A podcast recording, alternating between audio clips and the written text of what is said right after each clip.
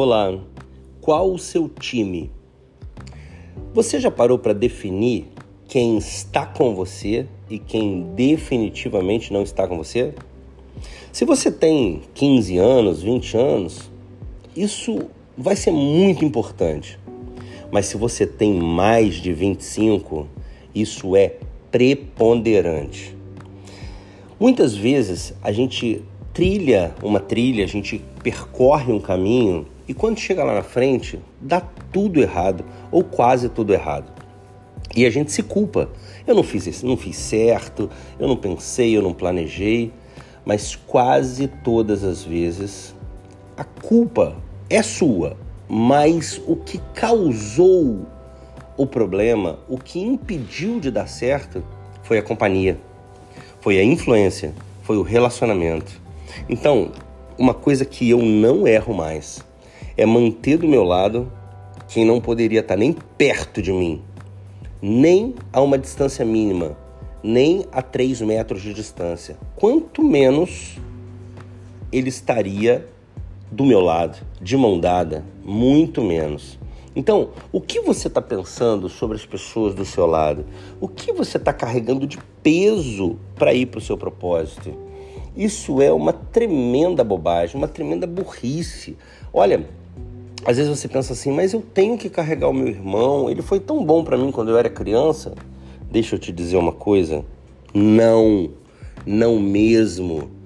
Ou você fica de pé para depois dar a mão para os outros, como a teoria do avião, ou você vai dar a mão enquanto está caído ou caindo e vai continuar sem levantar. Nunca vai chegar no seu propósito.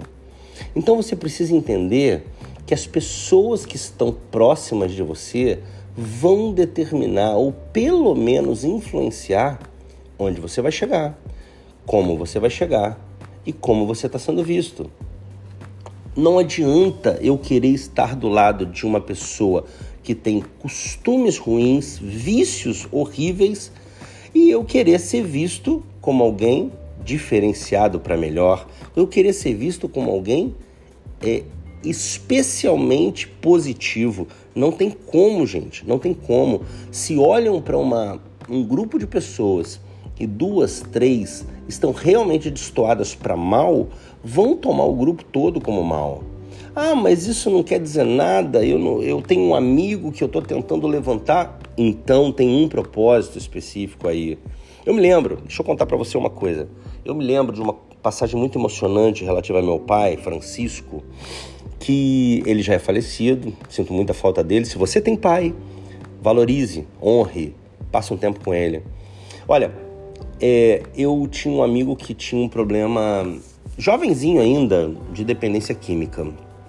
E um dia encontraram meu pai na rua e disseram: Olha, Francisco, doutor Francisco, o seu filho tá andando com aquele rapaz é, viciado, disseram assim. Né? Muito feio, mas disseram assim: Seu filho tá andando com aquele rapaz viciado. Como é que vai ficar isso? E meu pai disse simplesmente: É mais fácil o rapaz deixar de ser viciado do que o meu filho se tornar um. Ou seja, nesse caso, existia um propósito associado.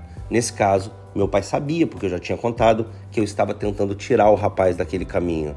Mas quando ele sabe do propósito, ele soma no propósito.